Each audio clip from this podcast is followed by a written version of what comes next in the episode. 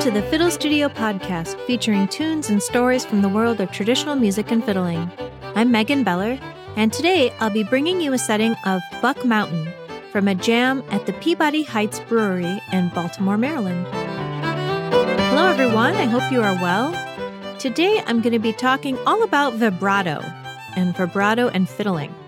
We will talk about what it is, when to use it, when not to use it, and I'll give you some information about how to learn it as best as I can over, you know, without you being able to see what I'm doing. There are a lot of great videos, so if you're trying to learn vibrato, look it up, but I'll tell you how I teach it. I don't know what it is about the quality of vibrato that makes it sound good to people. I mean, the human voice does vibrato. People people sing, they have vibrato. I don't really understand the mechanism because my voice has never naturally done a vibrato and I've I've never learned how to how to make it happen. So I hear people do vibrato when they're singing, and you hear it in a lot of instruments. You know, all the bowed string instruments will do vibrato, even on the brass and woodwinds. I I did play the flute, and the flute you do a vibrato with your with your breath in and out. And sometimes you'll also see with Irish flute they'll be doing their finger up and down over the hole to give it that kind of quaver, that shimmery up and down sound. Something about it must sound good. People like the sound of it.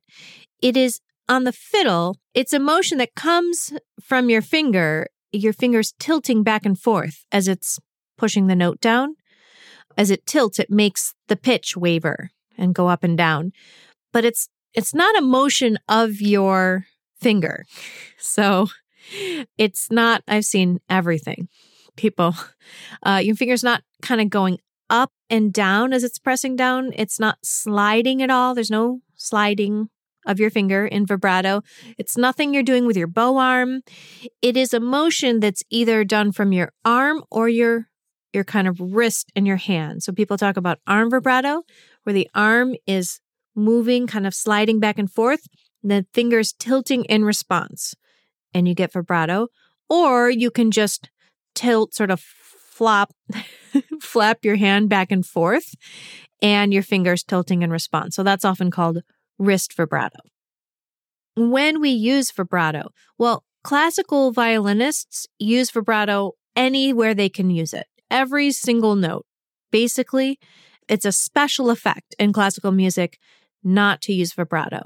Fiddlers use vibrato for waltzes. I, I use it for waltzes generally or airs as desired for longer notes in tunes or songs, but we don't use it for most up tempo dance tunes. So, talking about jigs, reels, polkas, um, hornpipes, we're not we're not using vibrato. Basically, not at all. And that's the biggest thing I have to work on when I work with classical players. Oh my goodness. They have made their vibrato so automatic that it's really hard for their hand to stop vibrating while they're playing. And of course, they can't learn the tune up to tempo, so they're playing it slow and it just their classical uh, brain kicks in and they really their hand wants to do vibrato so bad. So if you've learned to do vibrato and it's automatic, you've got to take the control back and um, learn to minimize, basically eliminate vibrato for up to speed dance tunes. And you can still throw it in for the other stuff, um, the slower pieces. A lot of fiddlers may not do any vibrato at all, but but if you want to learn it, I'll give you my little my little method. It can be pretty, you know, if you're playing Ashokan Farewell, throw some vibrato in there. Actually, it's funny. I did my whole degree, violin and music education, but nobody taught me how to teach vibrato. And I didn't remember I was so young when I learned it. So when I was a very young teacher, just out of college, maybe 22, I was working for Alice Kanack, wonderful Suzuki teacher at her school in Rochester where I went to college, and I had a student who was trying to do vibrato. I didn't I didn't think the student could do it and I didn't really know how to teach it. I ended up kind of sucking it up and going to Alice and saying, I, I don't know what to do about this student. You know, I didn't want to look like I couldn't teach, but she was trying to do vibrato, my student, and and she wasn't getting it at all. It was, you know, she was doing something else. One of those other things I mentioned, sliding her finger or something. Alice was really great about it. She said, Well, just teach her vibrato. And I said, Well, I didn't know she's in book one or whatever. She wasn't at the at the place in the books where we usually teach vibrato. And she said, What? Just break it down and, and teach it to her. That was a really helpful. Not only did I learn from Alice that day and in, in future days how to teach vibrato, her her method, which I use a variation of. But also, I just love the attitude of just break it down and teach it. And it's basically how I approach a lot of aspects of fiddling and teaching fiddle and teaching fiddle tunes that there's nothing too hard to learn if you want to learn it. You just break it down and you can go through it bit by bit, master each step and move on to the next one. So that's how I do vibrato. It can take uh, some people I've seen learn vibrato in a couple days. Most times it takes a couple months to get all these steps down. You want to get each one down. If you're having trouble with the next one, go back. go from the beginning or the last step. I start with uh, knuckles. So here are the steps uh, knuckles, banjo slide, banjo stick, fiddle slide, fiddle stick, add the bow, and pass it. so that's my little sequence for vibrato. When I'm same knuckles, I'm making a circle with my thumb and my first finger, and I'm kind of gently pressing the very first knuckle on my first finger to loosen it up. This is the knuckle that's going to need to be responsive to get you that tilting. And I do it with each finger. I'll try to do a reel of this so you can see. It's a really great vibrato exercise. It's hard to describe. oh, I was going to say over the phone, but over the podcast. We start with that and then we do banjo slides. So you're holding your fiddle like a banjo or sort of under your arm, holding it down where you would hold a guitar, and put your first finger on the A string lightly and you just slide it up and down your whole hand. Your thumb comes with it and you're sliding, no bow, and not really pressing on the string, just lightly kind of like you're polishing your string. You do different fingers, different strings, and that's banjo slide. And banjo stick is you speed up your slide. So if you're going whoosh, whoosh, whoosh, now you're going whoosh, whoosh, whoosh, whoosh, whoosh, just with your finger lightly touching the string, and then gently you stick that finger. Your arm keeps moving back and forth, but now your finger is sticking and hopefully kind of tilting back and forth in response to your arm. So you've got your banjo slide and then your banjo stick. And then fiddle slide, fiddle stick is doing the same thing, but now you're putting the fiddle on the shoulder.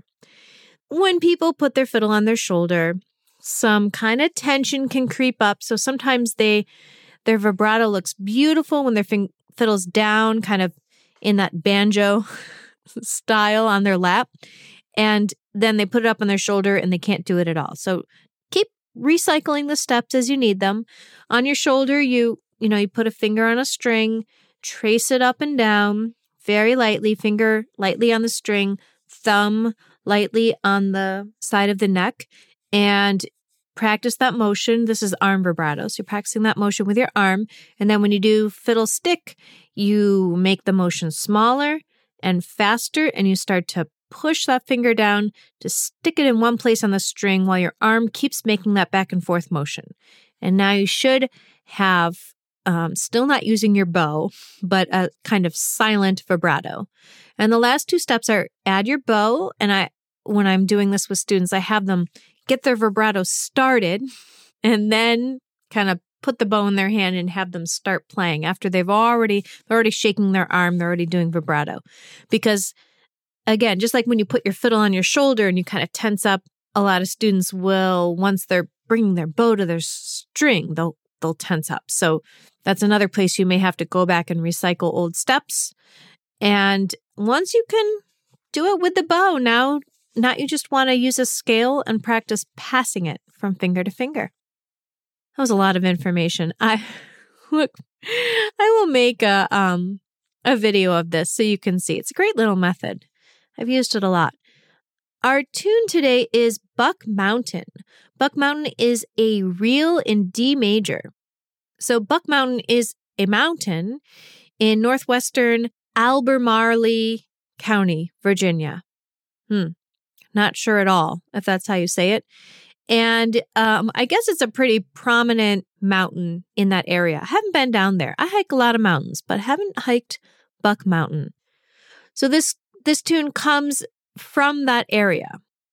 So apparently there was a fiddler from Woodridge in that area by the name of Napoleon Bonaparte Chisholm, who went by Uncle Nip. And they said that Uncle Nip was from his drinking habits and not a shortening of Napoleon.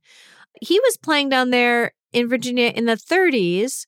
Uh, this tune kind of caught on. He played it, and there was a group called the Virginia Vagabonds, 1932, who also learned it from him, maybe, and played it. The Vagabonds would sometimes play this tune in G major, but yeah, we do the version that's in D major.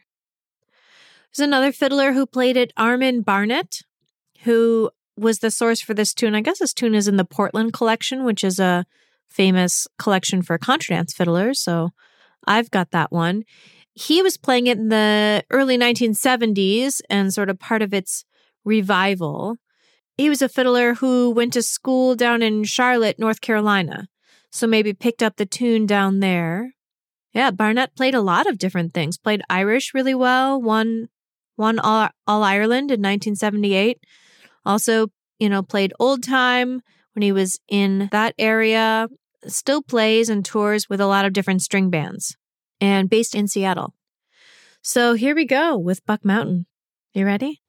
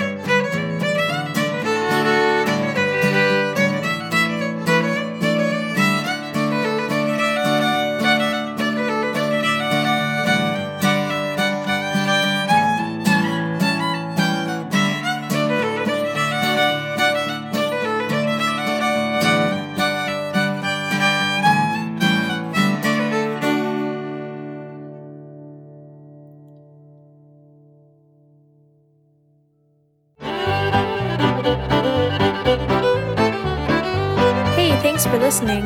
You can head over to fiddlestudio.com to find sheet music for this tune and more information about becoming a member of Fiddle Studio. I'll be back next time with another tune for you. Have a wonderful day.